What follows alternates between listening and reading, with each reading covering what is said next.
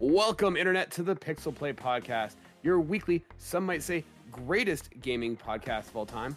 Who are those people? I don't know, but I'm sure someone's saying it somewhere, and we appreciate it. I am one of your hosts, Kaylan, aka Catastrophe, joined as always by my co hosts, Adam, CS Radical, and Chris at Jin and Chris.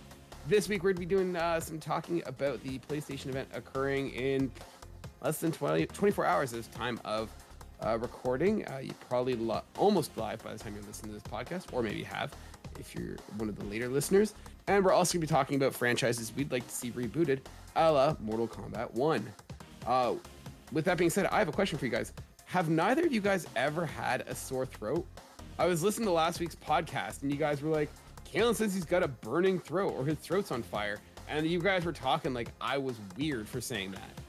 Have you guys never had a sore throat? Like, like sore throats burn, don't they? they, they do. I think we were just teasing you because it's fun to do that. Fair enough. that I was, was just me. Maybe Adam is actually impervious to sickness and has never actually felt sickness before. I don't know what you're talking about. My voice is impeccable. I feel like my voice still has a little bit of like the sound like I'm coming off of a cold and then I had a wedding this weekend, so like it's just not been good for my voice. Or I've got that deep, sultry podcasting voice. Welcome to the Pixel Play Podcast.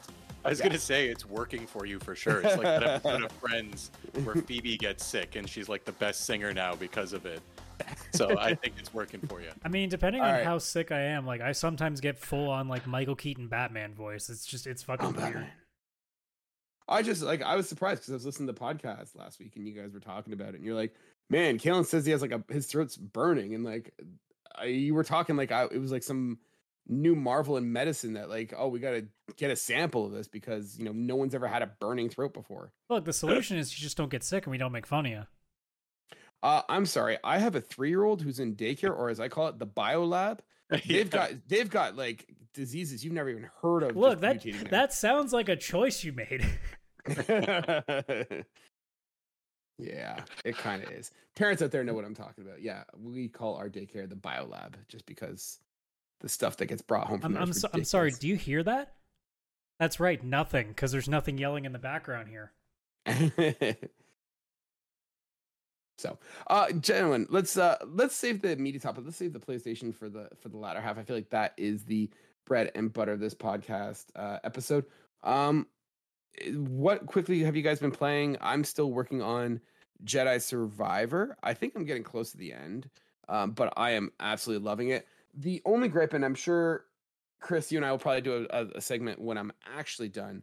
The big grip I have for it, and there's no spoilers here, is I just wish that there was more places to visit. I feel like I'm jumping from the same two and a half places, you know, from mission to mission, and it's getting kind of repetitive. I kind of wish that there was le- smaller, smaller worlds and more of them.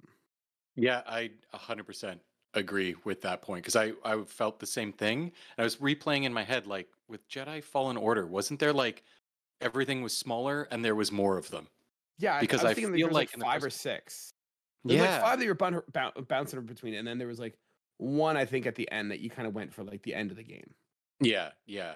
Yeah. Yeah, definitely this one feels like they went with less worlds and much bigger because I, I could definitely feel like the collectathon on like one planet in this one being like a lot where I never Hmm. felt that with Fallen Order because if I did one planet at a time, I never felt like one planet was like overwhelming where it's like oh there's just too much to explore or too much to find here it was like that sweet Yeah. spot where that was just enough where this Well, one for yeah me- not much I think for me the problem is is just the lack of a variety. Like you're basically either in a forest planet or you're in a desert planet, and it's like okay, that's kind of like Coruscant was cool to see, um, but that's like short lived. Uh, and uh, so far, there's been no reason to return it to it yet. Um, and then there's like the moon that you go to, which is kind of boring. I just yeah. I don't know. I kind of wish there was like more like hey, you know, like here's the ice level, here's like I don't know Mustafar or something like that. Like I just feel like it's Star Wars, and you can only think of two. And like once again, we're back on a desert planet in Star Wars. Like, come on. Um, but I'm loving it. I did have a funny, funny bug though. Um, it's been performing great. Like, uh, I, I think that the hate that it's been getting is a little overrated or whatever. But there was an uh part where I was doing a cutscene, and I was talking to Greez in the cockpit, and it would cut to him talking, and then it would cut to Cal, and in the background they had Greez doing something behind in the kitchen, and it just felt like something you would see in like a like low budget TV show, like you know they weren't paying attention, and like the extras back there making a cup of coffee, and yeah, it was just it was kind of funny because it'd be like I'm clearly having a conversation, like I, Greez is talking to me, I'm talking to him. Greez is there, looks back at me. Greez is now behind me by like 50 feet. I Yeah, thought that was that really funny. I know the exact uh, cutscene because that's exactly what happened to me too. It's Oh, like, okay, wait, so I'm wasn't just me. talking to this person. Yeah. Why is he all of a sudden in the background also cooking? Why is he here twice? What's going on? You, you sure Yeah, that's that not is- just canon? Oh, there's multiple Greezes. yeah. Oh, there's some Oh. deep deep seated lore here. Yeah, it's you know we're now getting into the multiverse of Star Wars. Uh Adam, what have you been up to? What have you been playing? I know it's been a week since like we haven't we didn't chat last week. What what have you been up to? Uh, I finally got around to trying um, Trails in the Sky, uh, the Legend of Heroes Trails in the Sky. So I finally got around to playing the beginning of the entire arc that I played through the four Cold Steel games of. Um, I was telling Chris about it because I know he's really interested in starting that, and he wants to start it from scratch where I'm at now. It's one of those games where I I love the game for the same reason I like Cold Steel. The world building is really good. The characters are really well done. The battle system I still think is great. But since this is a, this is an older game, I think it was originally on the PSP when it came to us the first time. Um it's uh it's a JRPG from the older days, aka it's a much bigger piece of shit to you. it is not nearly as nice. So in most games, you can you can overpower things pretty well. I mean, in Cold Steel, you never technically can over level because eventually XP does kind of go away. Like it it scales based on your level. So if you're higher than the level I think of like most of the enemies in the area, you're going to start getting less and less XP to the point that you start making almost nothing. But the quartz or for or materia for those who are more in need of Final Fantasy speak, the things you can set on your characters generally can push you over the edge. Where I'm at in Trails in the Sky, there's not really that possibility. You just have spells. That's all you have.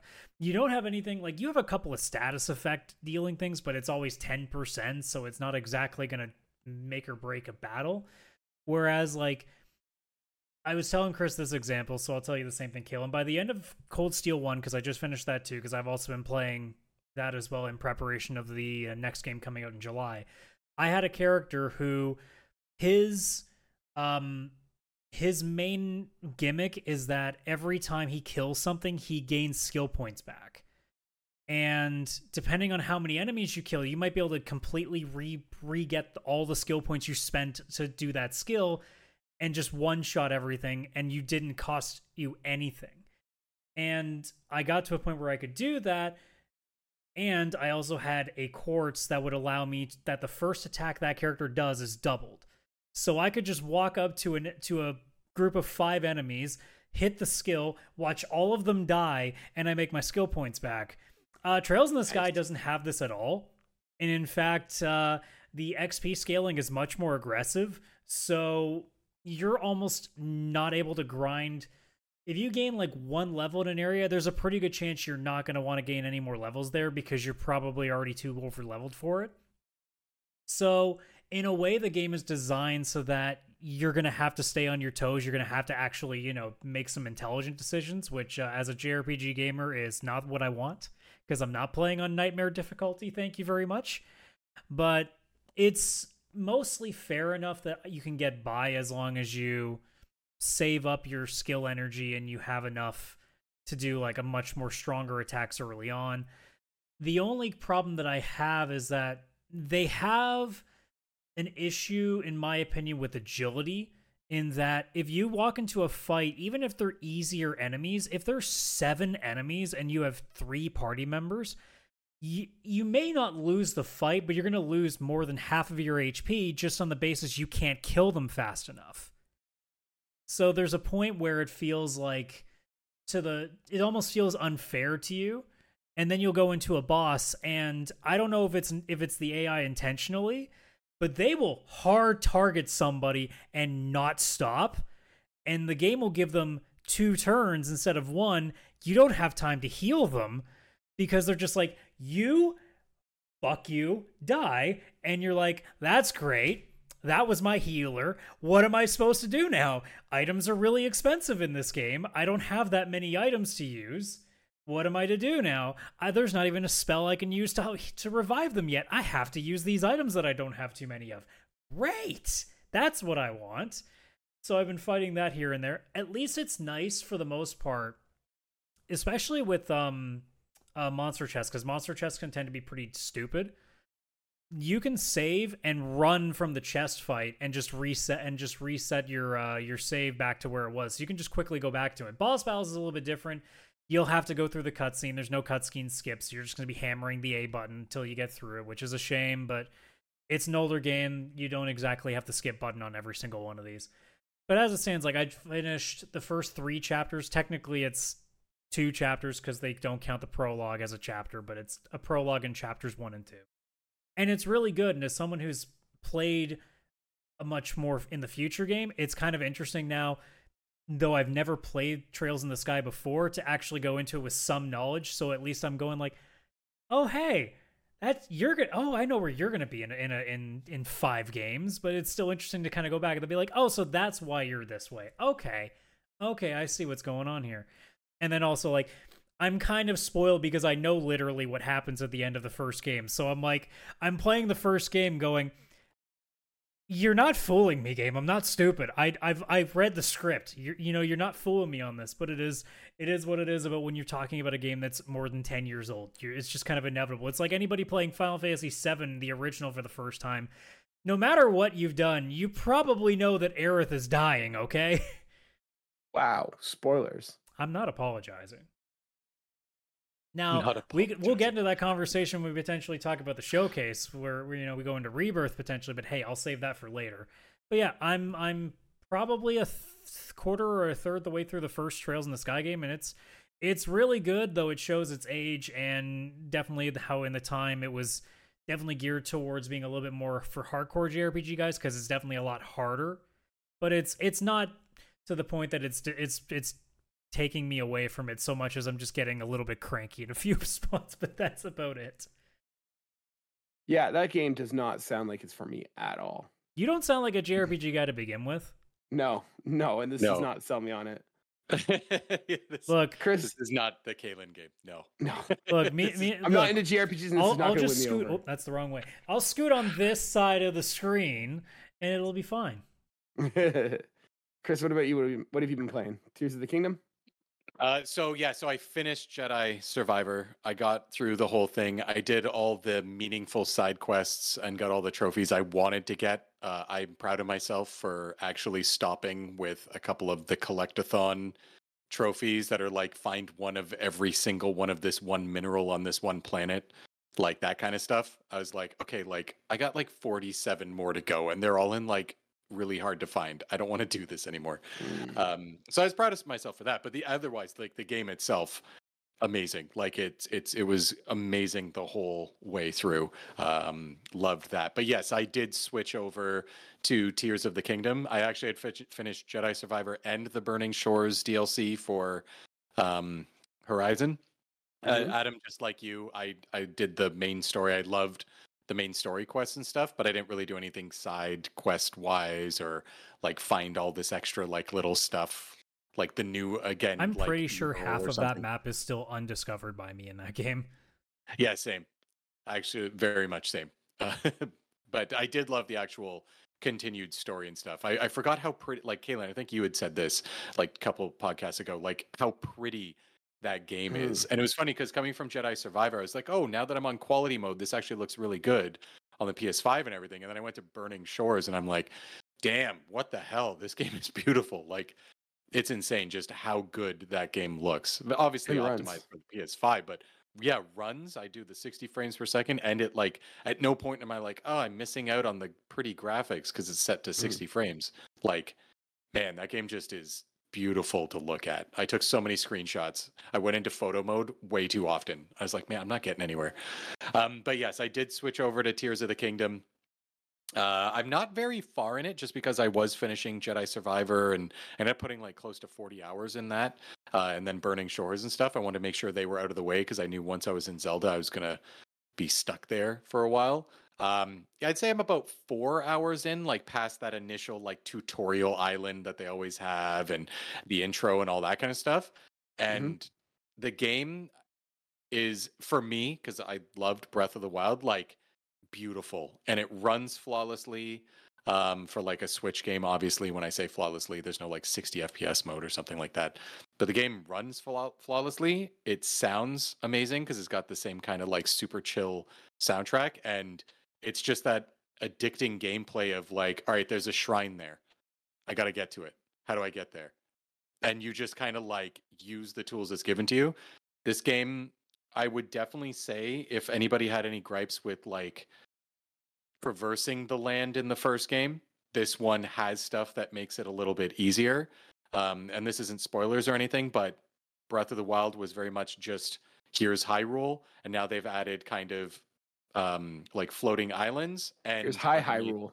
yeah, there's high high rule, and then there's low rule, and then there's Ja rule. No, um, yeah, there's uh, like an underground area. I haven't really gotten there or anything yet, but apparently it's like basically the map is now tripled because it's you're in Hyrule, you can go down at any point, and then those sky islands you can go up pretty much all over Hyrule. They are there, but right off the bat they give you some stuff. Um, like one ability which you see in the trailers, it just lets you teleport one floor up. As long as there is a solid floor above you and it lets you know like red or green like yes you can use this move you just teleport up one floor to get there. And it's super super convenient when dealing with stuff like towers or like there's a mountain you need to climb but then you notice one piece of the mountain sticks out a bit over there and you're like oh i wonder. Oh i don't need to climb this mountain. I can just use this. So it's kind of like it is very much like a sandbox feel to it where there's multiple ways to do stuff and it really is up to you and it's extremely sandboxy with the uh, building mechanic that you've seen in all the trailers too. I've already been using that and playing around with it. It's insane that the stuff you can just make and it like works as intended. You'd think it wouldn't but like they must have programmed it stuff where they knew kind of stuff people were going to build. I built like gliders where i threw a fan on the back and i was like screw it i don't even want to run across this island i'm going to fly. And then i did. Like it's just you can do all this crazy stuff as long as you find you know stuff lying around but even then it's like you need a log to build a raft cut down three trees. All the trees you would have normally seen in breath in the wild you can cut those down now. You don't even it doesn't even look like you can but then you just do. Um but yeah like even just the story like from what it is there is a lot more story and this is a lot more linear compared to breath of the wild. It's still very open world sandbox even compared to like a lot of like open world games like an assassin's creed or something. At least their main missions are like hey go here and do this. This has actually got some of that which is a lot different from before where it was like all right so you're in hyrule. It's probably a village you need to go to and four dungeons you know figure it out. Here it's like okay you need to go speak to this very specific person. This is your next task it's just that as you're on your way to that task, you're like, is that a shrine? Oh, is that something I can climb? Oh, what is that? I should go look at it. And it's like you keep getting distracted, but you want to. It's not like you feel you have to because of like, oh, there's collectibles I need. It's like, no, I might find a piece of equipment that makes it where I can withstand cold more. So if I want to climb a cold mountain, I no longer have to worry about cooking specific berries that give me 10 minutes of cold resistance or I whatever. Like, yeah, and they again got rid of that. Like, it's still in the game. One of the shrines, like right at the beginning, had you quickly cook and do that to teach you cooking. As soon as you got up there, you found a pair of pants that immediately just made it that you didn't have to do any more cooking.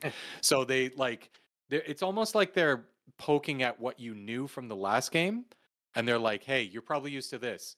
Here's some pants you don't need to deal with anymore. Hey, you probably were used to climbing all the time. Here's a new power which lets you just jump up and go up one floor. So it's kind of like it's still there. You could do it the old way if you want, but obviously it's just they're right away tackling some of the stuff that was probably annoying in the first game. See, you're kind of like selling on me because, like, I when it came out and I was talking about this on our Discord. By the way, check out our Discord link tree to uh, forward slash Pixel Play Podcast. Um, or sorry, Pixel Podcast, whatever. Um, the thing I had with Legend of Zelda Breath of the Wild is I hated that game. Like, I tried so hard. I played like 20 hours of it. Like, I did all the dungeons, and then I'm like, I'm gonna go fight. I don't know Ganon or whoever the hell it is at the top of the castle. long story short, I got my ass kicked, and I'm like, oh, okay, you clearly want me to go and screw around for another 20 hours to get myself prepared for this. I'm not doing that. And I just noped out. The problem I felt with Breath of the Wild, I'm not going to go into a whole spiel of Breath of the Wild, but like, I felt that that was a game where they drop you in a Hyrule and they're like, have fun. And I'm like, doing what? And they're like, having fun. And, and it was like, there wasn't much there. I felt like cool mechanics and cool ideas, but nothing done with them. Sure, I can go do shrines, but I felt like those weren't really rewarding. Um, I hated the weapon degradation. I, I know you can get like the the sword and the shield, and then they don't, but then they broke, and you have to like use your other garbage stuff for 20 minutes, and it, like I just felt that like it was a neat idea with not uh, like a neat idea with not a lot of meat on the bones. If I didn't, if someone doesn't like Breath of the Wild, is should they explore Tears of the Kingdom, or is it more the same? And if you didn't like Breath of the Wild, you're not going to like this one. I think so. It's definitely improved a lot. Mm-hmm. Um, There's more dungeons. There's um, not as much open. Like it's it's it's just as open. It's still fact, open, yeah. It's it's three times more open now because there's like Mhm. three different areas to explore. But the actual main quests are a lot more linear. That's Mm. what I've noticed so far. I am only four hours in, but even from other people that I know that have it and have been playing it, they've kind of been saying the same thing. And this game even has side quests now. So Mm. like I was immediate like they have the I won't spoil anything, but obviously as in the it's very similar to Zelda, Zelda's in the game. Yep, got yeah, it. Zelda's in the game. Yeah. Um, it's kind of like, all right, so intro to the game, you end up on a tutorial island, typical Nintendo fashion. They don't tell you what to do. It's just like, hey, there's three shrines, you got to get to it, and each one's in cold. One you kind of need to kind of build something to get there. Like it teaches you uh, the new mechanics right away, and it's like, okay, cool. Now you're on Hyrule. Thanks for playing our tutorial. But once you land on Hyrule, it's linear as hell because you drop down and it's like all right first thing is you should check in with the people that you know because it's a direct sequel to breath of the wild so characters from that game and everything are there but again that's not a big deal because even nintendo put out a seven minute uh, recap of the last game that just gives you the important story points and then you're good to play this game like honestly it covers it i watched it real quick because it's been six years Seven, seven minutes, and it covers the important. There's not even seven minutes of important content on there. Like, there's not much in that game. it's it's basically the the people you meet the characters you had to meet to open the 4 Mhm. dungeons that existed in breath of the wild it's those Mhm. story points of meeting those four people then facing the final boss and then like the final final version of the boss and then the ending like it's really is just like that it's it's very straightforward Mm. this game already has pretty much more story than the previous game already because you land and off the tutorial island and it's like all right go to this village and check in with the people you already know you get to that village. Okay cool. Um, you know we're trying to investigate what happened in the intro and i won't spoil anything but go speak to the, the captain over there. Go talk to him and then you make your way over there. And again it, it sounds like it's just like move from point to point. It, it is a lot more interesting than i'm making it sound. And it just happens to be that along the way you see a shrine and you know i was like oh my god i want to do that shrine.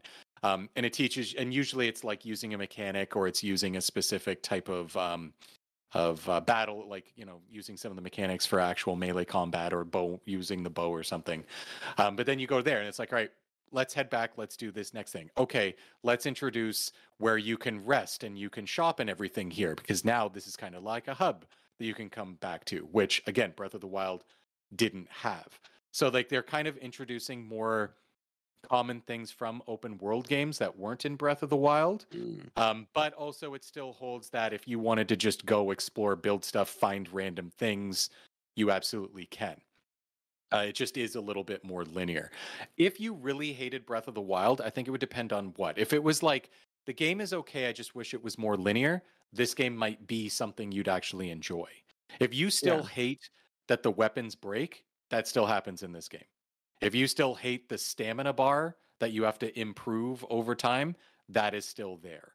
Um, if you hate The Legend of Zelda, where you start with three hearts and need to work your way up by getting heart containers, obviously you're going to hate this game too because Mhm. it's going to have that. Um, but again, I feel like they have improved on it a lot. That some people might be swayed to enjoy it more because, like with the weapons breaking, I remember when I first started Breath of the Wild, I was looking for weapons in the beginning. I kept running like low on them. In this one, I was on the tutorial island and I already had to drop like four weapons to pick up four better ones. like just Mhm. from one battle and these enemies dropped four weapons way better than i had and i dropped four things and picked up four new things and i've been at max weapons um, already i know you can like expand on that later but i mean i'm walking around with like 10 different swords or clubs or axes or or whatever it may be um, so it definitely is improved but again it really does depend on what you don't like about breath of the wild. Still very open.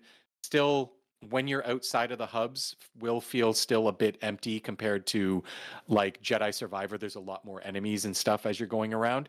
This one is a little more calming where it's like this forest and then all of a sudden there's these four or five enemies patrolling that you'll run into. Like they don't have enemies as often. They don't have Hmm. people as often but they have multiple village hubs now that you actually go to can rest fill up your hearts do shopping um pick up side quests you know all that kind of stuff. Um, it even seems like the towers like i remember in the last game in order like assassin's creed style climb a super tall tower. I think that that might even be changed too because i'm at the first one and it seems like it's something that you can just activate when you find it. Like i don't know if you have to necessarily climb all of them but i can't Mm. confirm that because i'm only at like the first one and this one might just be kind of a gimme. But again they have like all the different traversal like just climb up one floor and all that kind of stuff. So it might be different the way you climb it. Cool. um yeah so it, it is tough. I still don't think that if there's somebody who really hated breath of the wild that this may be like the best game they've ever played um, because it is still very open and all that kind of stuff but if there was only some gripes you had with breath of the wild um you know like it not being linear enough not enough dungeons and not enough like actual people and village hubs and cities and stuff to explore those have been improved a lot like a lot and i'm enjoying this way more. Breath of the wild it took me like a long time before it clicked and then this one it clicked instantly because all of the gripes i had from the beginning of breath of the wild gone like just they got rid of it right away so i don't know it's still kind of up in the air and i wish nintendo kind of had a demo Literally. that was like four hours long because even the first two hours is the tutorial island and that really isn't when like it was good but it like got real good once you land down in hyrule and it's like all right mission time let's start doing all these main quests and getting the story going Cool. Yeah, So- you kind of sold me on it. I think I might check it out. Probably not right, right away, but eventually. Yeah there's a way to rent it or borrow it or something i don't know that would Yeah. be key because Yeah. even if just trying it for a day for four or five hours or a weekend that would be the best way i would say Yeah, I think that's what I'm gonna do. Um, pivoting into the uh, this week's topics. Uh, let's start real quick with uh, what might be a little bit of a shorter one. So we got uh, an announcement that Mortal Kombat is rebooting again. Uh, we're getting going back to Mortal Kombat One. Stupidest Um, name. Really? I don't think it's that bad. I hate it. I'm really sick and tired of games doing the or even with like Xbox doing the same thing. I don't understand why you're going to one. It's not the original. Stop doing that. If it's a sales thing that's working, I'm really mad at us for making that possible, but like to me, if you're rebooting Mortal Kombat for the third time as well, um you can just call it Mortal Kombat something. Mortal Kombat 1 just doesn't feel right, especially like I'm sure to new players they don't give a shit, but like if Mm. you've been there since the very beginning, you've played Mortal Kombat 1 and 2 and 3 and technically you've played Mortal Kombat 1 again already, except that was Mortal Kombat 9, but they didn't put a number next to it. So like See, it's to me it's just an OCD thing where I just go, no, it's not. It's not one. It's twelve. Stop lying to me. I'm not stupid. See, I'm of the opposite. I think it's excuse me. I think it's really smart to do it this way. Like, I think you have problems where like, how do you distinguish that this is sort of a jumping in entry for someone who's not into or who hasn't played Mortal Kombat for a while? And like, I think of something like, do you call it just like Mortal Kombat whatever, like Mortal Kombat Origins or something? But like, that doesn't even mean anything anymore because we have like Assassin's Creed Origins, and that is not a reboot. That's like Well, I think because my a argument is like, what do you call the next game after this? Mortal Kombat 2? whatever the hell you want to call it. But I think having that denotion, like, because Mortal Kombat, the first Mortal Kombat wasn't called Mortal Kombat One; it was just called Mortal Kombat, right? So we don't technically have a Mortal Kombat. But we can 1. also decipher that it was one because the follow up to it was two. So you No, kind of just make that no. inference, right? we you're making an inference though. It's not called Mortal Kombat One; it's Mortal Kombat and Mortal Kombat Two. Now we have Mortal Kombat 1 in that if I'm new to the franchise, I can say, "Oh, Mortal Kombat 1, like this is a starting point." From there on, you can call it Mortal Kombat whatever the hell you want to call it. Um except 2 because we already have that. But like the idea is it, it denotes that this is a starting point for it. Um, in the same way that like if you look at something like Doom 2016, like Doom 2016 is a terrible name. Like they call it just Doom because it was once again a reboot of it. And no offense, it's a terrible name because now we don't have Doom 1, we have Doom 2016. And if they had called it Mortal Kombat, whatever, like Mortal Kombat with no one, we would have just been like, oh, 2023 or like Mortal Kombat 2023 or 23 or something like that. I think having the name, while kind of stupid, like it's not the most original name, it's a good, good way to kind of denote, like, hey, this is a new saga, like the same way that comic books do. Like, hey, we're starting over. The previous lore doesn't matter. Like Mortal Kombat 1 to 11 doesn't matter. Like, you don't need to know that lore. Like, this is a fresh point. And I think that's the name isn't that bad, personally. Look, dude, does it really matter in the end? No. Like I said, it's literally just an OCD thing. And uh, but let's be honest, it wasn't done out of any creativity thing. It was done as a sales thing. It's done as a marketing thing. That's all 100%. it is. And oh. I'm tired of that happening because it means it works, and I don't like that that works. It shouldn't work. We should look at that and go, that's not the first one. like Xbox One to this day is one of the dumbest things I've ever seen. And yet, of course, it sold well. So what do I know? But yeah, that's why I'm not making the big bucks naming things. I think I'm just, just I'm just like, here on a podcast yelling at things. That's my job. I like I don't know. Like I don't think anyone's gonna buy Mortal Kombat one and then be disappointed that it's not the 1994. I'm not saying it's gonna be a disappointing like game because characters. of the name. I'm just saying the name is dumb. That's all I'm saying. I uh, I think they should have named it Mortal Kombat 360, and then the next one could have been Mortal Kombat Series K. That makes sense. That makes sense. um, seeing Mortal Kombat get rebooted, like I think Mortal Kombat is due for a reboot because that lore is just getting way too convoluted. Like I have, I've dropped out a long time ago. I don't care. Like I am OG. Like Mortal Kombat three, the one that was on the N64. Like that's pretty much where I. Four. Like, thank you. That's where I peaked. Where you had like the the 32 or 40 characters or whatever. Where you started getting like the robots and stuff. Like that's pretty much where I was like, I'm good here. Like this is, I'm out. I'm I'm yeah. I'm exiting off the ramp. Like it's it's a pretty telltale sign that whoever is working as the writer at NetherRealm needs to be cut because this is the third time they've had to reset the universe in this series, and the game is legitimately just supposed to be ninjas like ripping each other's limbs off. Like that let's not kid ourselves. That's really what this game is. And yet they've done such a horrible job at keeping a universe around that they've now had to reboot it again because for some reason they thought, hey, let's bring the series back with Mortal Kombat 9. And then in the following game, they're like, hey, let's start killing people off. And it's well, like, I think Adam, I think the opposite. I think we need to give like an award to like the writers at NetherRealm because they have somehow made 11 games, not including the spin-offs, and yet have somehow made a whole lore about, hey, these guys are fighting these guys, and like they've held it together with so many characters so many times.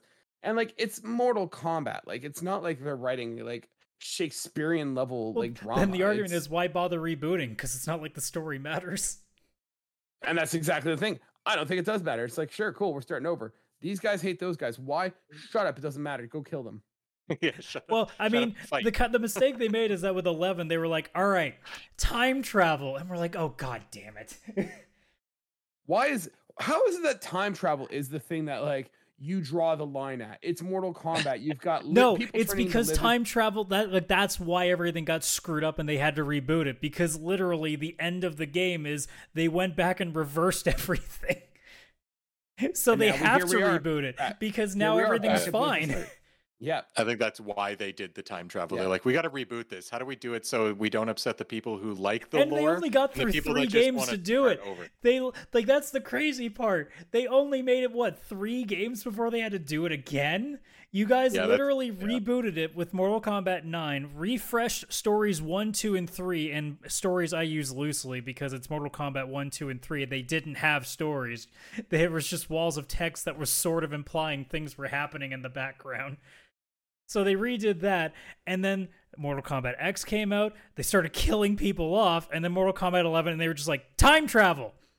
Yeah. I love Yeah, the fact that like yeah.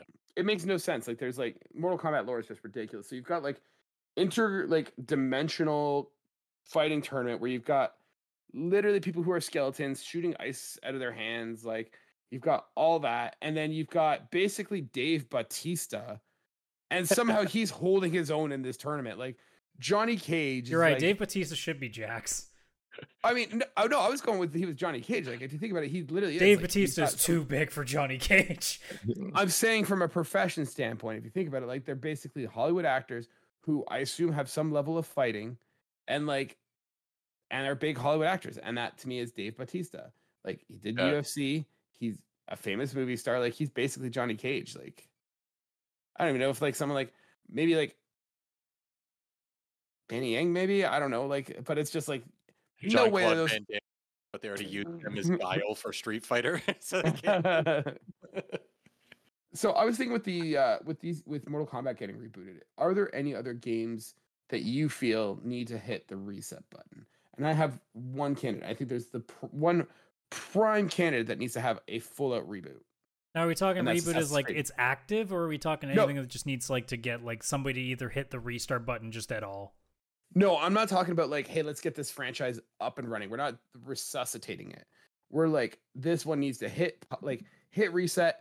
All the canon's gone. We're starting fresh. And for me, that's Assassin's Creed. I think Assassin's Creed has just yeah, that was I had way two, and too that big was and bloated. one of my two. Like, Yeah. holy crap, what the hell's going on anymore? It's so convoluted and like ridiculous. They just need, and I've always said this. If I was, if they said, "Hey, Kaylan, we're throwing you a bunch of money. How do we make Assassin's Creed good?" Because I think they were saying that they're leaning on Assassin's Creed to like revive Ubisoft, and I'd say like get rid of all the stupid precursor, whatever alien time travel 2012 bullshit.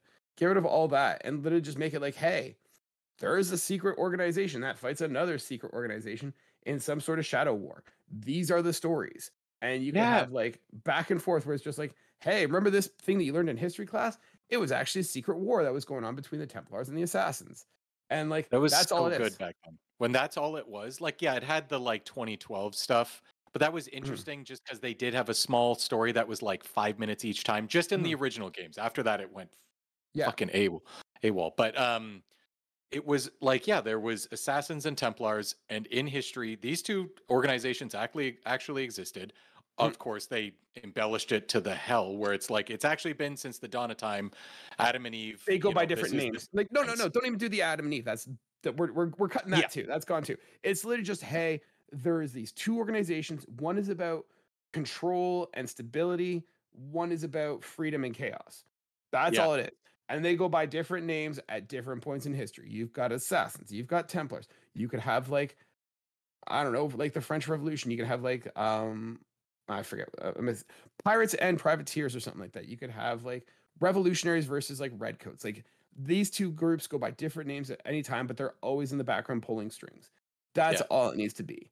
just and twisting just- with history and making it about Exactly. you being an assassin in that history because that's what everybody loved about Yeah. the original games like you'd meet leonardo da vinci and he Mhm. helped you make a freaking glider to get into the templar castle like Mhm. that was the moments that made it so good so i completely Yeah. agree this one just needs reset and make it about those two groups again and just tell those random stories because then you could just pick random moments in history that are kind of cool there's a lot of it and just make it around that Well, isn't it like it's bonkers that we still have this whole like end of the world stuff from 2012? That was 10 years ago and nothing happened.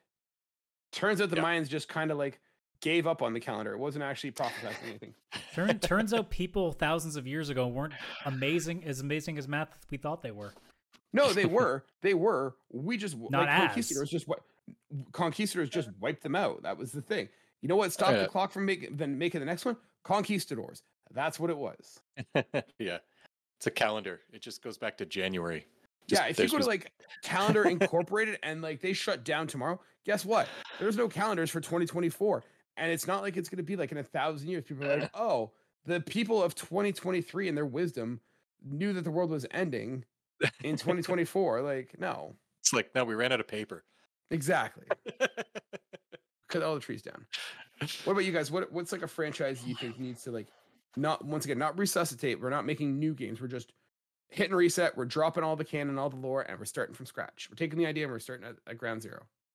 Here's the problem. I don't know if there's a lot of games that fall into that category because a lot of the games that I think could work for it aren't really games that are like overarching stories. Like, does Call of Duty need a reset? I don't know if that really does anything. I was originally going to say Mass Effect, but I'm like, it hasn't really done enough to really require one. It just have one really shitty game. Um, you could go into games like Mega Man, but Mega Man doesn't. Re- I mean, it has a story, but it doesn't. Like nobody really, like not that many people pay attention to it. So it's kind of hard to go too deep into it because how many games are like severely lacking in, in a cohesive story and just need to have a reset button pushed on them? That's not as easy. But then I flipped my thought processing and went, wait, this is the only way that these games can be good, like maybe half decent again for one instance. So there's my way. Madden, you need a reset. So they need to build the game from scratch again so they can't copy and paste it. So we mm-hmm. we force EA to erase all of their work that they've done on it so they have to start from scratch. It's the only way it's still going to be a piece of shit that you're going to be spending a shit ton of money on, but it might be a functional piece of shit that you still have to spend a lot of money on.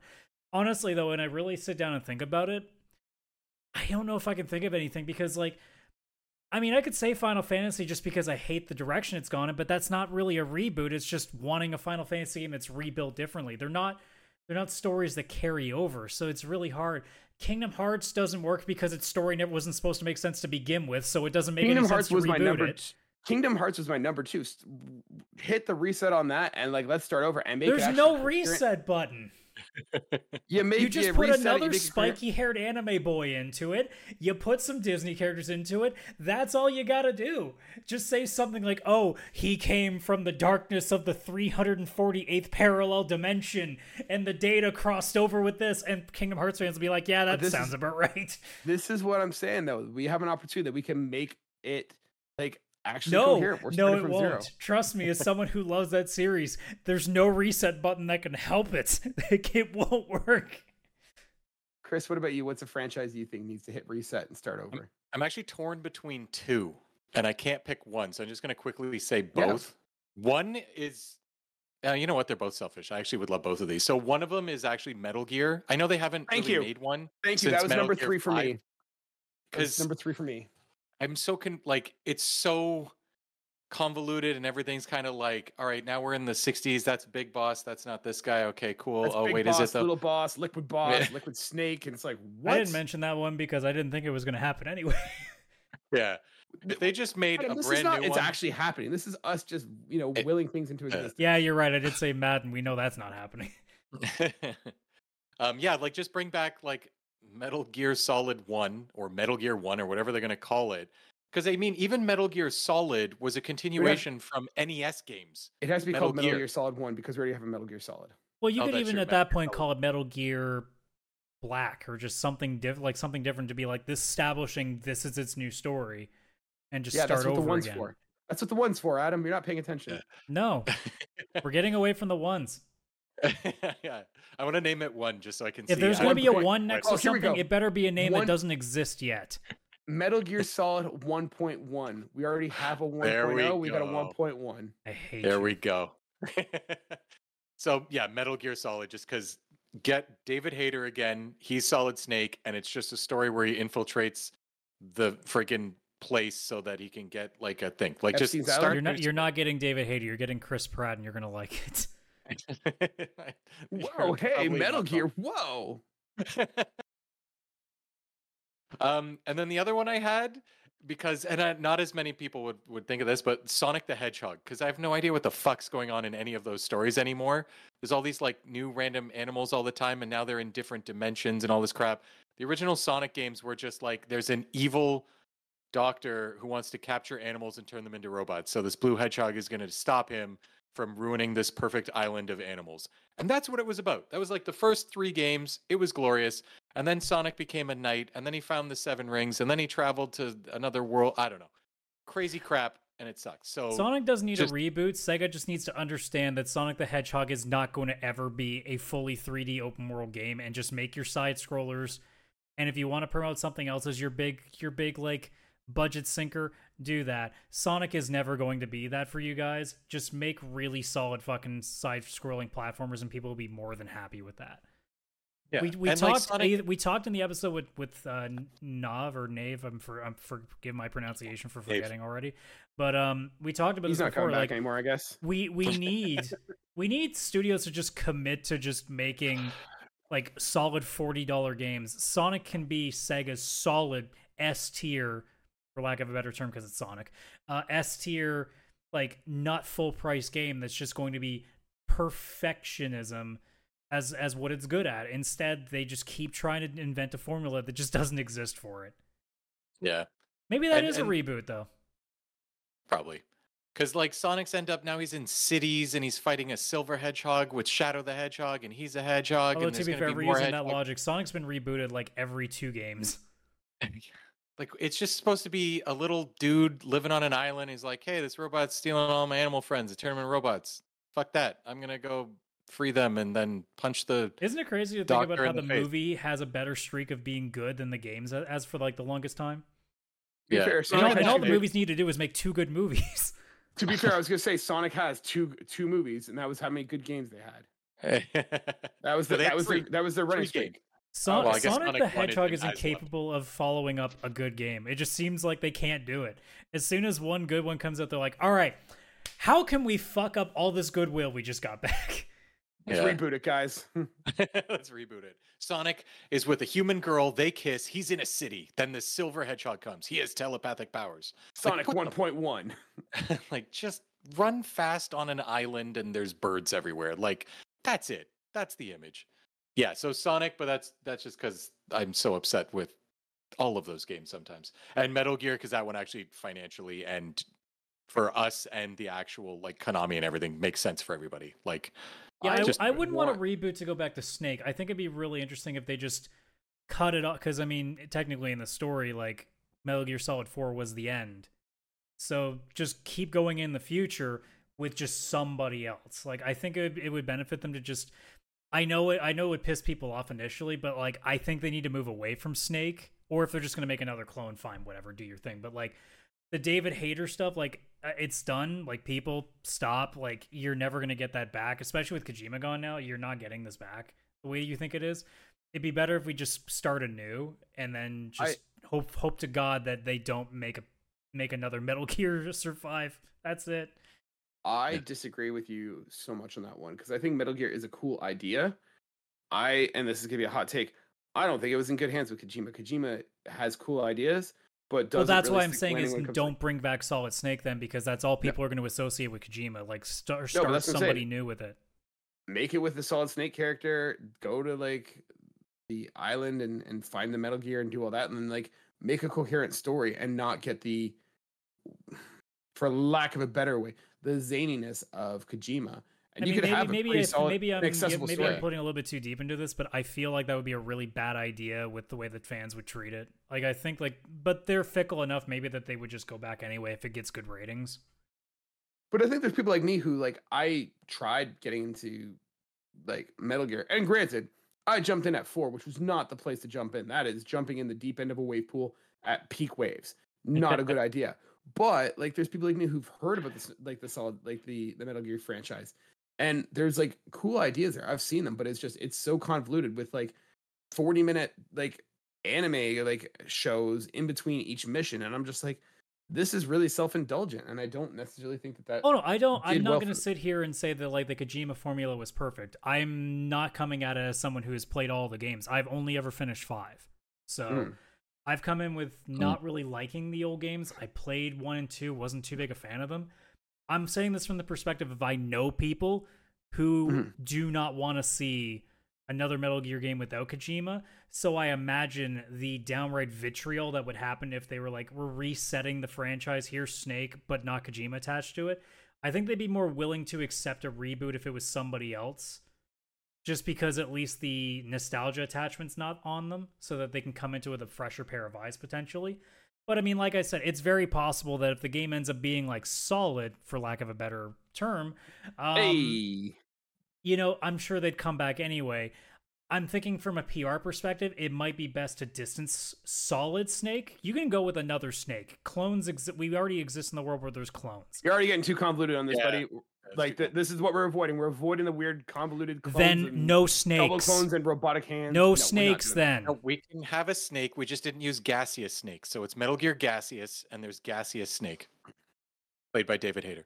Speaking of Solid Snake and Metal Gear, let's jump into the last topic of uh, this week because I can't deal with talking about clones and metal arms and robots and uh. um. I was thinking for this we could do like I don't want to do like a list of just all the stuff that we predict for for the show because I mean that's pretty every podcast is doing that and we are not that original so we are going to be doing that but I just don't want it to be a long uh drawn out thing so what I was thinking we could do is I was going to break it up into three sections. So we're going to do a three, two, one thing. Um, what I'd like to hear from you guys, and we can all, we're probably to have similar ideas. I'd like to hear three games that you guys hope to see. And this could be long shots. This could be things that we've expect to hear from. Um, but three that you want to hear, not necessarily that are going to happen. We're not doing like predictions, like who's going to be right, because I don't know. Um, three, three games that you want to see, two games that you think you'll see that you maybe don't care about. Um, and one like shocking reveal like this might be something that like or like something that's like a prediction that's not necessarily tied to a game that we know about so this could be like maybe a new ip that you you want to see or maybe like sony announces a new handheld like basically something that's just not like hey we're going to see this game like go for your your long shot one um so i figure we can kind of do like we'll all go through and we'll do our three games and then we'll do our three games we want two games that we think will be there and then the the the big like random kind of guess. So, um, does anyone want to go first and what games that they want to see there? Sure, I'll start. Mhm. Uh, Final Fantasy VII Rebirth, I absolutely need to see there. I know they're going to show stuff off about 16. I don't care anymore. I think actually, even like Final Fantasy fans are like, guys, if you show another fucking 16 trailer, stop. We know the game's coming out next month. Cool it. We're already stoked. 7 Rebirth, I want to see a proper story and gameplay trailer that shows something, whether it's Gold Sauce, specifically Gold Saucer, I'd like to see, but I want to see. I want to see what they're doing, having Cid or Vincent, or I want to see somebody, you know, seeing the new design if they're if they're changing anything up, including a voice. That's all I want really with that. I really don't care. Obviously, a date I would like as well, but the most important thing is I just want to see more of what's coming up next. Um, the, real shot. Well, it's not a shot in the dark so much, but like I want to see something Persona related, whether that means a remake of three, which has been the rumor for a while, or a Persona six announcement if I was leaning one way or the other, I want a six announcement before the three remake, but I feel like three remake is more likely. And then what I want to see beyond that, I want to see Wolverine gameplay. And I think that's probably going to happen, but I think that's a little less likely. I think they might show another tr- like cinematic trailer. I don't know if we get gameplay yet, but that's what I want to see because we already know that it's almost a guarantee that Spider-Man's coming out this year. So I want to see the next thing now because we know what Spider-Man's uh, all about. Like we don't need. We're, if we get a gameplay trailer of Spider-Man Two, is it really going to wow us? No, we know what it is. I want to see something with what Wolverine's going to do. I want to see if it ends up being a little more violent. I want to see, you know, what's that look like? Like, is it something more akin to like a Batman game? Or is it is it something similar to Spider-Man, but just maybe a little more cutty cutty, a little more uh, a little more bloody? I don't know, but that those are the three things I think I want to see the most in terms of like my personal stuff. Because I mean, the obvious things of like you know a Chrono game, because you know they might be doing something with Square is not happening, so I'm not going to go that far. Cool. Chris, what about you? What are your three games that you want to see? Uh, so mine actually kind of lines up with Adams for the most part. Uh, I had Wolverine and Final Fantasy VII Rebirth or whatever the next Mhm. one coming out is. Those 2 Mhm. just because we did get very sparse little bits of information and like teasers basically for both. I think at this point, I don't even know if we have Mhm. anything for Final Fantasy VII Rebirth.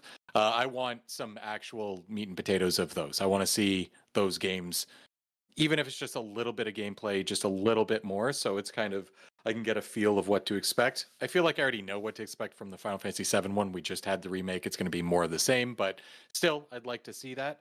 Um, and then for my third one, I don't know if this is even the right category, but I would actually want a new IP. And it, I'm not even saying like it has to be like this big blockbuster, like gonna destroy God of War kind of IP, but just like a new game from Sony.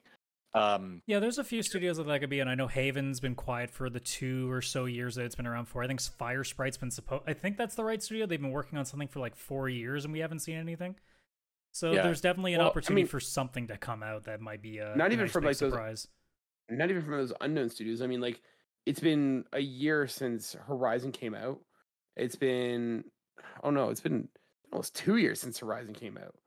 Um, so like we don't know what Guerrilla's working on right now. I mean, I doubt that they had the full team working on Well, Burning that's why I kind of lean to those Yeah. because I think it's more likely to see a new IP from those kind of studios than anything else. Because I think some of the other studios are too, they're still probably more busy like finishing up patches and maybe even DLC for some things. Like obviously Burning Shores being one example, but but that's a small team, I imagine. And same yeah. like God but of I, I don't know if I year- see like maybe it, maybe there is a cinematic trailer from one of these studios, but like I can't imagine it being anything like super substantial yet. Well, I just think I like we, we haven't seen even like what Santa Monica's doing. Like they finished God of War a year the only ago. thing I could think of is maybe Yeah. something the Bend Studio is working on because it's been quite some time since Days Gone. Mm. Yeah. I'd like something like even if it's just like like Gravity Rush style, you know what I mean? Like it's a it's a Sony IP, but it's like you know smaller in scale. Oh, yeah, I we're mean gonna that get was, her, we're gonna get her like five minute indie showcase at some point. Ugh. Yeah. no, yeah, no. I mean more like because I think Double A. Gravity Rush is a PlayStation Yep. first party it's- game, yeah, right? yeah, It, yeah. but it was like their portable like Vita and PSP game. It's So- the, it's the B tier B tier Yeah. of the of the yeah, first it's parties. it's The it's a Sony double A. B as tier. no shade would no like shade on, call cri- it. on no shade Yeah. on on Gravity Rush, but No. like let's be Yeah. real, it's not. Not yeah. everything has to be the eighty dollar epic. Yeah, and I I would like that. And if that isn't there, then you know what? Something like Guerrilla, but they're bringing back like Killzone or something. Like, uh, was that is that what they Yep. had? Killzone. Yeah. Killzone, Yep. Like one of those coming back like That or was actually like going to be one of my Sony reboot game. options before we established that it had to be something still running. I never said Yeah, I'd so be I- still those- running. I was just saying like we don't, we're not putting a new entry. well, You could definitely say Killzone's kind of been dead for a while, so it didn't really count. Anyways. True. Um, for you, me, Cam? I would like to see uh Ghost of Tsushima 2, or as I've always called Ooh. it, Ghost of Ghost of Tsushima. Yeah, I'm Um, 'cause I pretty. know I'm how- pretty sure we're gonna get a cinematic trailer of that. I think that's Mm. probably where they're gonna end it. If I was, I, to- I don't think so. you don't think Oh, so? don't. No, we'll we'll, we'll get to that, that. when we get to the next stuff. But I don't think that'll be our closer. I think that'll be the closer. Like that'll be the one more thing. Because I think I think, and in this my is my opinion, that's not a one more thing. Especially with the two options that are in my head, it's not a one more thing. Ghost of Tsushima is not a one more thing. hmm Okay, Ooh, fair enough. Interesting we'll see. debate. Interesting. Uh, the other one I'd like to see, and I'm like 90% certain this is gonna happen. Uh, I want to see the Last of Us factions, and I think that I think it's Oh, it's at the point that I'm like, no, it's not going to be there because every time we're like, oh, it's got to be here this time, it just doesn't show up. see. I think I think that that's what they open with. I think That that's would be the a good obvious one. opener. Yeah, Yeah, It'll it's either be enough that or Spider-Man close 2. Like, let's be I honest, like Spider-Man- it's front of th- those two things. I think Spider Man's the too obvious of a choice. But Mm. sometimes the too obvious choice is the right choice. Let's also remember that too.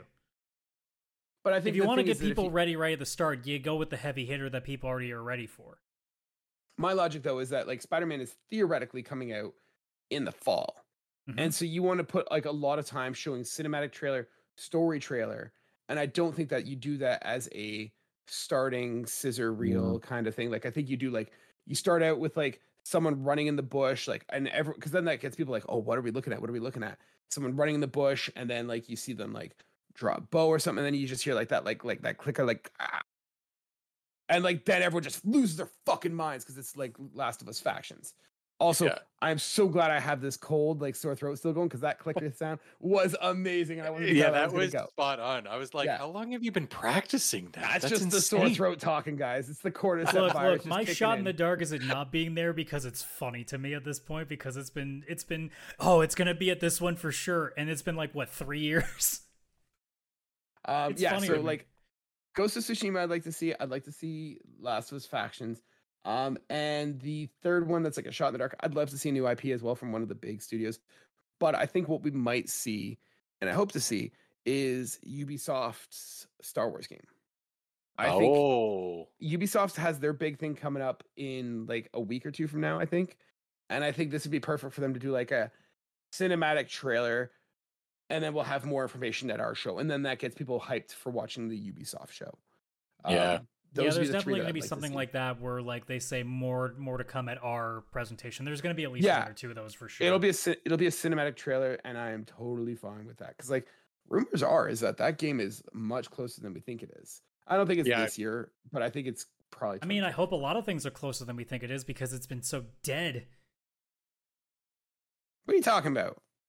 I got like a backlog of games from this we year. had It's this great. conversation last week. This is what you I missed. know, and I was yelling. I was yelling with at you, it with, with my your burning throat. burning sore throat. Shut up, Adam. Don't make fun of my illness. I have disease. Or I had a disease. It's apparently cordyceps the way that that clicker sound went. I was going to say Yeah, you do it's have a definitely disease like in The. Last of Us. Sleep All with like a door locked in a separate room from the rest of your family because you're turning later on today. Uh, all right, two games that you expect to see. This isn't necessarily ones that you want to see, but what are the safe bets? If you were in Vegas and they're taking bets on this, what are the two that you're putting down that we are definitely going to get? okay, I'll, I'll take one off the board Cinematic because gameplay doesn't matter. I'll take one off the board that you guys probably aren't thinking of, but Kojima has been very, very early posting. Death Stranding 2 is 100% going to be there. I thought we've already gotten the trailer for that. Like we've already. Well, I mean, like it's going to be there. Like I, unless you're Oh, talking yeah. like something that isn't announced yet, well, that's a bit harder that it's No, no, no, no, no, no. Sorry, I Yeah. misunderstood. Yeah, I'm with you. Death Stranding will Yeah. definitely be there. And then, I mean, I could go with the easy one and say Spider-Man 2. Um, uh, is there another one? Oh, you know what? Stellar Blade, that uh Korean like anime titty, uh, like heavenly sword looking game that they had. That's definitely going to be there. They need they need the Wii population to be happy, so they'll put that one in there. There, there, there's my way out of the, out of the really obvious one. Yeah, my answers are only very obvious, but I guess that, that's the point of the question. Final Fantasy 16 and Spider-Man 2. Like those are the two where I assume we're getting those two. Especially 16. It's coming out at the end of June. It's like the perfect time to give the trailers that we've already kind of seen and even more gameplay or I don't know, but I think they'll both be there. Yeah, Final Fantasy 16 is just the safe bet because I don't think it's gonna be huge because like it's almost here. Like I think people are at this point. If you're interested in it, you are or you're not. But I think it'll be there. Same as Spider Man. But I think like my two like they're gonna be there, but they're not the obvious ones. Is Death Stranding 2. We'll we'll get like a gameplay trailer for it. And the second one I think is gonna be the Final Fantasy remake. I think that one will get a Yeah. sequel or like a trailer Mhm. for it as well. I mean, there's gonna, there's going to be a Um, whole Square Enix section. I'm sure. I would not be shocked if there's a whole block that's 16, 7 Rebirth, and even Kingdom Hearts 4 as well. So, oh god, I hope it's not Kingdom Hearts 4. oh, there's going to be there, and I'm going to be mad at that because I'm still not happy with the last trailer they put out. Um, last one. This is like sort of a random like prediction shot in the dark thing. Um, I'll go first on this one. For me, I'm gonna make the prediction that there will be no big PlayStation VR titles announced. There will be PlayStation VR titles, and it'll have like that, like also available in VR. But there's not going to be like that big first party VR game announcement. I think VR is dead on the vine, and I don't think you're going to see anything at the showcase. Can I counter you then? Go for it. It won't be Ooh. first party, but P- PlayStation will announce Half Life Alyx on the PSVR 2. Wow. Now I will I'm going to be I- watching this I will accept with, that. like, I will accept. Yeah, I'll do that. I'll take that. Um, I'll take that action. It's like that. That'll be Uh, my uh, that. I have a list of like shots in the dark. That that's my big VR one because if they really want to get some attention to that device, that's going to do it. I don't think they're going to try and get attention to that device. I think that device has been sent out to die. So we'll see. We'll see. We'll re. How about we meet back this time? Ne- ne- ne- this time next I'm week. and we'll- I'm we'll I'm see I'm ready. We should. for sometime around six or seven o'clock Eastern tomorrow, or I guess technically today, as this episode comes out. Me putting in the Discord, being like, "There was a whole five to ten minute section of PlayStation VR, you pleb." I'm not. No. Whoa, whoa, whoa. I did not say there wasn't going to be no B- VR. I'm just saying it's going to be a bunch of like third party indie like throwaway n- kind of there's no way that they have a section without it being something major from their side. Hey Google, set a reminder to message Alex tomorrow. Uh, or sorry, Adam. Uh, tomorrow at six to tell him to suck it. He's it. so because mad he- at me, he can't even get my name right. He's calling you Half Life Alyx. Yeah, yeah, yeah. Alex in my head from there. All right. Google has an alarm set now to remind me to tell you to suck it tomorrow after the conference. Nice. And you're welcome. I did it after six o'clock when the alarm, like when you actually get a chance to watch, because I know you have to work. Yes. See, I'm Hmm. courteous, but I will be telling you to suck it. Well, I think it's pretty obvious that the way out there thing that's going to happen is PlayStation All Stars 2. Um, I'm pretty sure it's it's coming back, uh, and it's going to be an exclusive for the PlayStation Vita 2. It's going to be insane. Bam. Um, yeah, Just like, give 'em double barrel. yeah, just double barrel. Yeah, like I don't know. Like a part of me does want just the chaos of like a new portable PlayStation being announced, just well, there's that rumors floating around that they're they are making one. Yeah, yeah. The Actually, you know streaming one. what? That's the thing that's going to be out there, like that cloud gaming only or whatever. What was it? It was like The the, ba- the PlayStation- PlayStation bad idea. yeah, the PlayStation bad idea. Like the PlayStation that could- streamer are just piss for short. But it's it'll just be called the Badea. the bidet. Yeah, like I think that that gets uh like shown and kind of just like wah, wah, like people immediately just posting about that like because if it is what it sounded like it is, yeah, and they're probably pretty far in R and D that it's like, well, we should probably just release this. It's probably cheaper than just canning it. And that's, That's how we got the P- that's how we got VR two. and that's how we got VR two. yeah, no, I think it's that that uh, PS5 uh, cloud version of like playing on the go, whatever it is. I hope not, because Garbage. no one's gonna buy that thing. No, no. no. You you think I that tried- like I disagree that the v, the VR two is going out to die. That handheld, if it's a thing, is going out to die. Well, like I mean, I tried VR, like not VR, sorry. I tried the Xbox cloud streaming on my phone when I got my GameSir, and it ran like garbage. Like it frame tearing and like low FPS, and like it wasn't good. Yeah, and I can't imagine that don't- it's- it's PlayStation too does early it much that. better. Yeah. And the I've even tried the remote play like in the same room with the PS5 and it'll Mhm. be like fine for a few minutes and then all of a sudden it's just like pixelated like 14p screen. I run into that sometimes when I'm Now- doing the remote play. the only thing I can see them doing is doing a sort of not a handheld because we ever did like the rumors ever confirm that it was a handheld or was it just a streaming device? Because I could see them doing like a PS. Well, I think the original articles was mentioning like it was going to be a handheld, but I think it's all it was all speculation. Because I could see them doing like a PS Vita TV kind of thing where it was like, hey, Like just a you have a stream PlayStation, stick. you have a PlayStation in Yeah. your basement, you know, but if you're upstairs and you want to play video games, like, hey, instead of buying a whole other PlayStation 5, here's a little stream box. You hook it up. Doesn't have to be hooked up to the internet. You could just run an Ethernet cable through your ducts or something like that. Could Work via Wi-Fi if you want, but like, hey, you can access PlayStation Plus or you can stream your console anywhere else in the house using, you know, Ethernet or or whatever. And I can see that being a thing. I could definitely see that. It's basically the uh, Steam Link box that Yeah. Steam had come out with, same idea, which It's was very successful. Very successful i- of a concept for sure. Yeah, you, so I could charge that. you do it 100 bucks 150 bucks and it becomes an add-on to your playstation because like i'd love to play playstation 5 in bed but like i don't want to bring it up and i don't want to spend another 600 bucks on a, on a console like Yeah.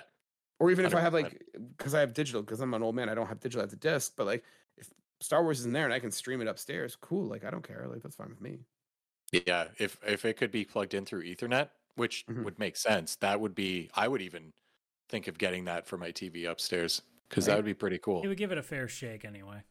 yeah Yeah, my question for you guys and this is just off the cusp but like because we haven't had a chance chance to talk about this but like how important do you think this conference is for sony is this like a make or break thing or is this just No, i feel like for me I, this is I feel them like just Xbox dunking. is way more in the make or break scenario than Sony is right Yeah. now. Sony Yeah. just needs to not fuck up.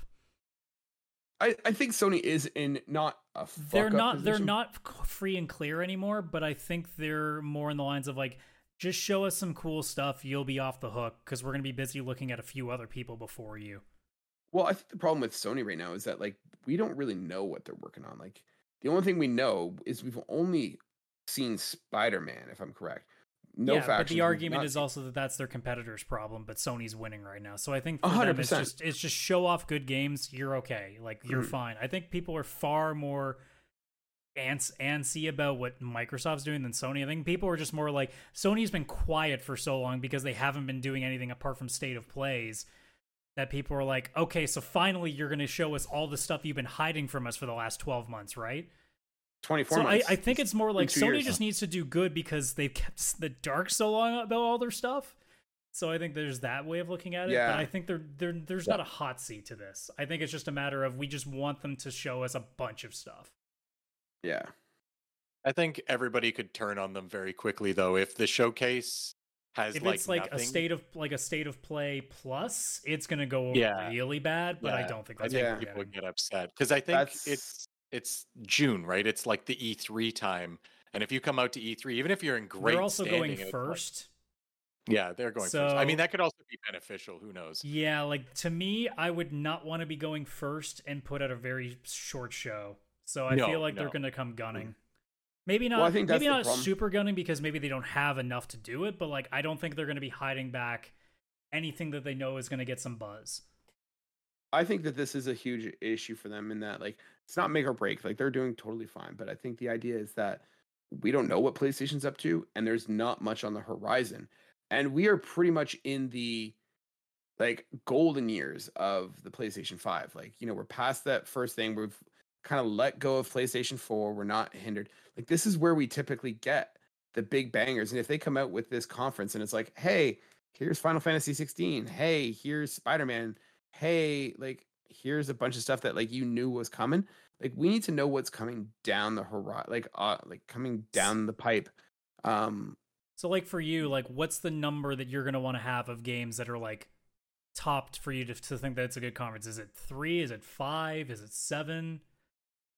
I would say we need to have five, and it, how it breaks and we're talking like triple A, like big name, like something that's Yeah. that's because Like, I mean, sure, be like a couple of indie games scattered throughout that look interesting are one thing, but it's not what we're looking at. I'm I'm Yeah. saying we almost need to know what every studio is working on right now. Like we Like don't need to come out and say like I think the argument is like we want five games, whether we're interested in them or not, but like five games that the overall gaming community would go, that's a big deal.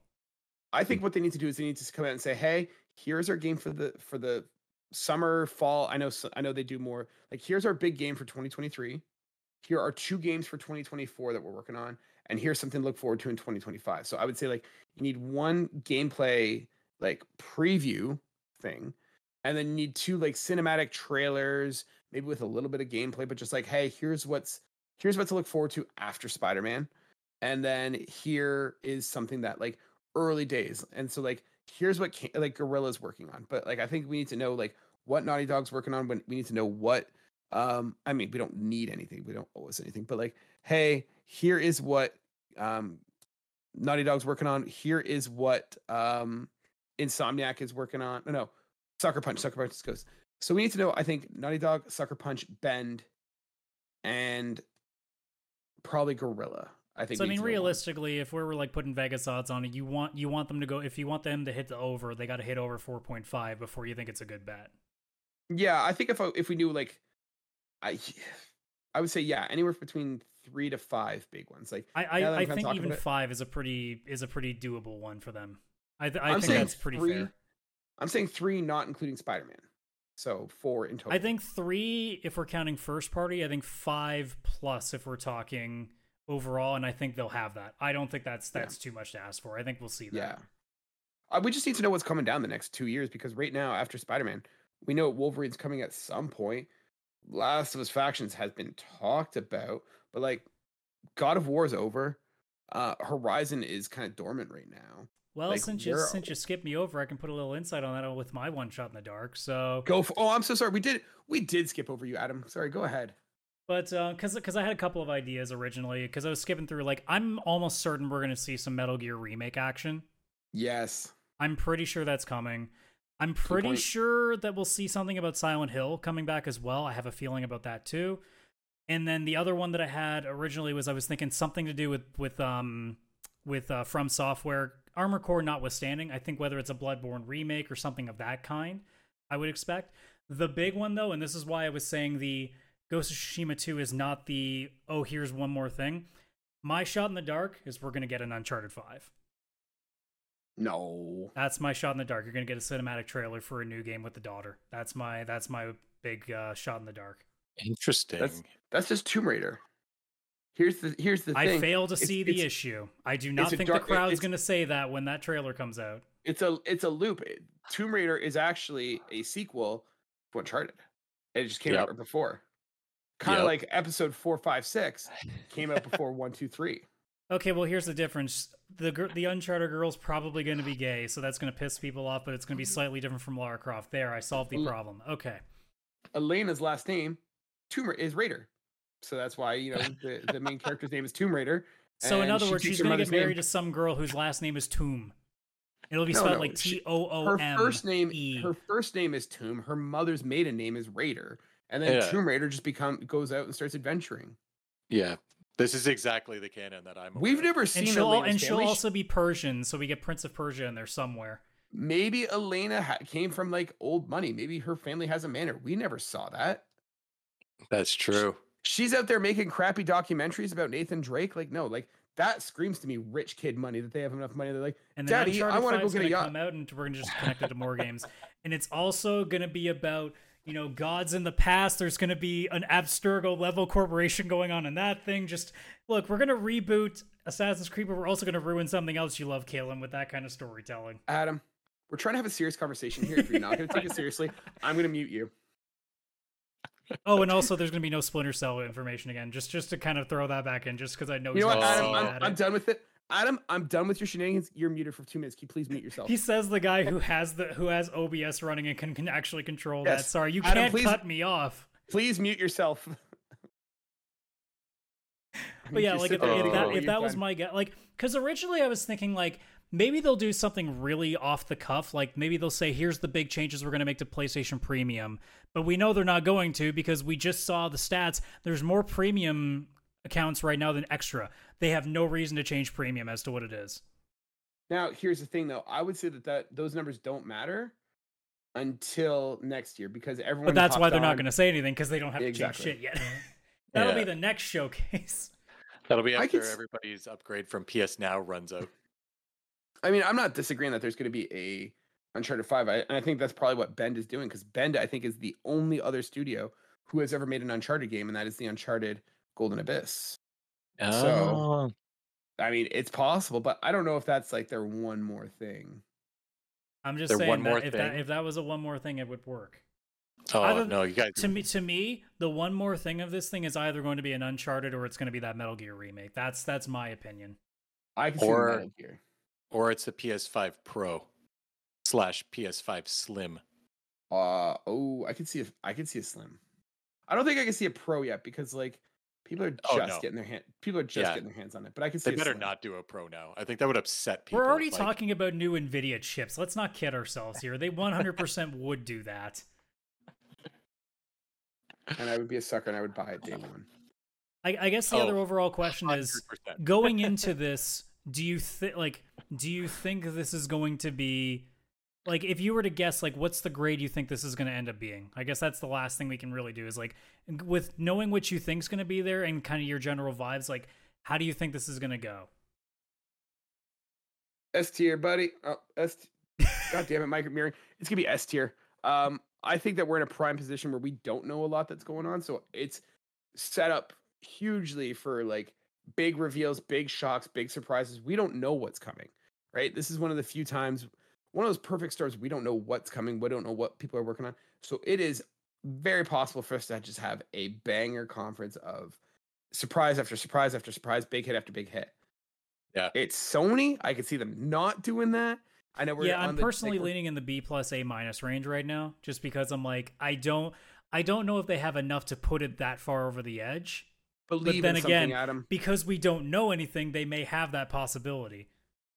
You have to believe in something, Adam, and I believe I in do. S tier conferences. Yeah, I'm I'm going in with extreme. Oh, I did it this time. S tier. Oh, you did it. You did it. Hey, it is so backwards when I'm looking at it. Come on, S for Sony, not S for Sonic. S for Sony, not S for Sonic. Yeah, no, I'm going in with extreme hope where I think it's going to blow my socks off in the sense that there's going to be reveals where I'm like even if it's like two or three games where I'm like, "Whoa, I was not expecting that." And I think that's that's that's what I'm hoping for. Sure, there's a part of my brain where it's like it's Sony, they could possibly come out with not a bad conference, just a you know, like, "Oh, cool, nothing really there." But I'm going in with the hope. I'm going in where it's going to be an AA plus. I'm going in. I always kind of envision Sony as a company as like that emperor in like any Coliseum games where they just have like total disdain for the audience and they're just like, sitting there at top of like their like palace like terrace and just, they're just they're looking just down laying the there with, their, like- with somebody feeding them grapes. yeah, and they're just like looking down, they're like throw throw them a caucus, they'll be happy with it, and like you know, just that'll shut them up. Like I always just kind of picture them up there, like total disregard for us as consumers, but. God, I'm so Actually, you know what? I will. Can I make an extreme shot in the dark? The like the one that's like it, there is a zero point zero zero zero. There's not enough. So- de- Sony comes out and says, "Hey, guess what? We had a chat with Bill Gates, and he wrote a lot of zeros. We're out, Uh, no. guys." Okay, I- I'll I'll give you two. I'll give you like the one that I know is not going to happen. They're going to announce a major acquisition. That's not going to happen. If if I'm going like super, this is what I want and it will never happen. Is we're going to get a Kevin Butler commercial back. That's my that's my huge one. Oh. It's never going to happen. No, But I want it fun so so fun Sony's dead. Fun Yeah. Sony's dead. Mhm. Fun Sony's dead. They had they graduated from school. They had to get a job. Now they cut their lawn on Saturdays in New Balance pant and New Balance shoes and aren't fun anymore. Oh, that is They're, them. they're corporate. They're corporate Sony now. Boo. I miss Fun Sony. You know what that. though? Acquisition wise, I feel like Sony should acquire Ubisoft. And not no, Ubi- I don't want them to.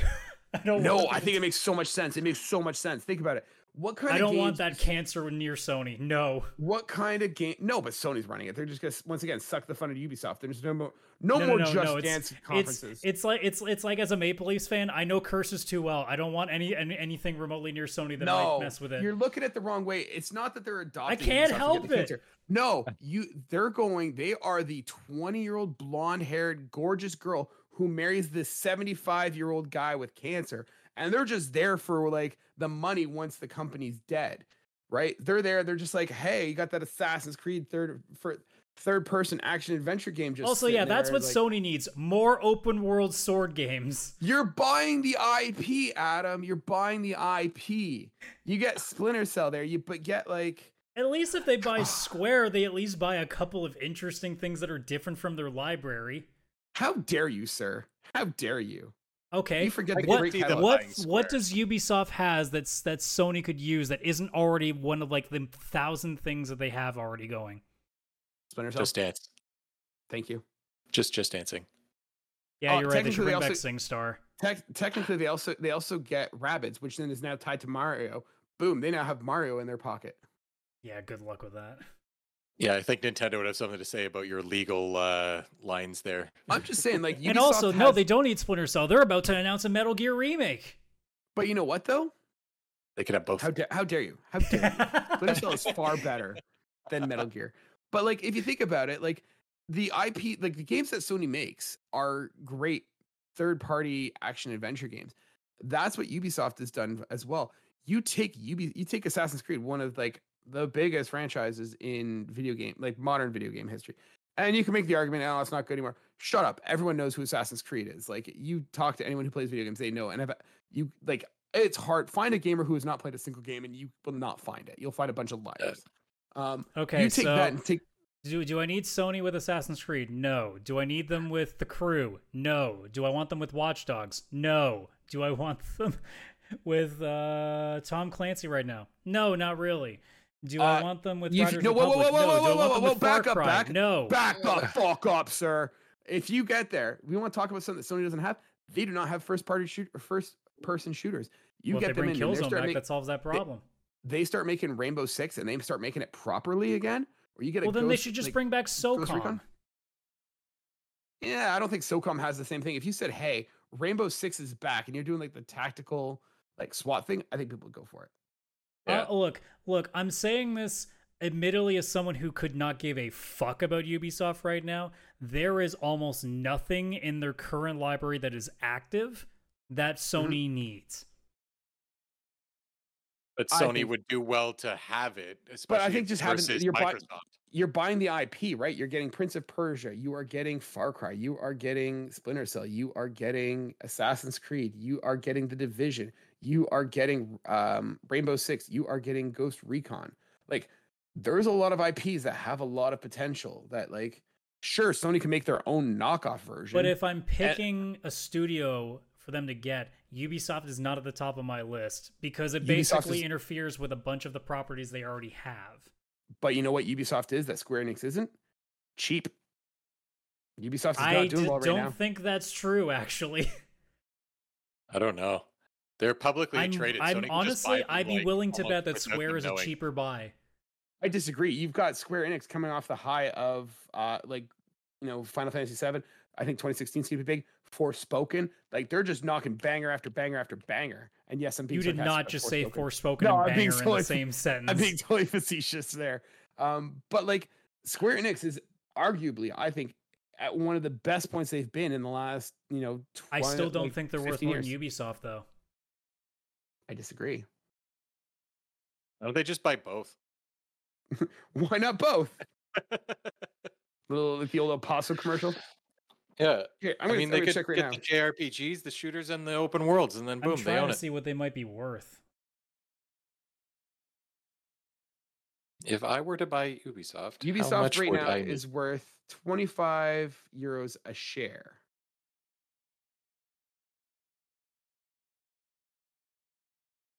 Okay, you may actually be right, but I'm also going by numbers that are kind of hard to tell because it's saying that What's the conversion Ubisoft of a a Japanese? market cap of 3.68 billion. Square has a market cap of 6.09 billion, which is honestly surprising to me if that's true. It'd be just Um, money like- in the bank, like Nintendo. well, like, my a lot of thought it process just- is how bad is Ubisoft been doing if it's only 3.89? Because with the Dude, amount well, of think about it. licenses they have, that's shocking to me. Yeah, but those licenses don't come cheap, right? And you yeah, think about they, it, like they spend a when was- lot on those games. When I still think the likelihood would be way more of Square just because of Japan, but either way, like Oh, I think if I still had a choice, like Ubisoft is maybe like the third or fourth option to me. I'm not saying that Ubisoft is the best studio to get. I'm saying Ubisoft right now presents the best value to get in the sense of cost to what you're getting.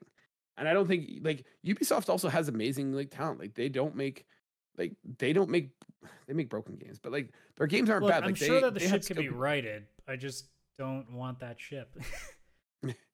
See, I think it makes sense. I think you get you buy it for the IP, you buy it for the skill. You shut down Ubisoft, you basically just do an asset acquisition.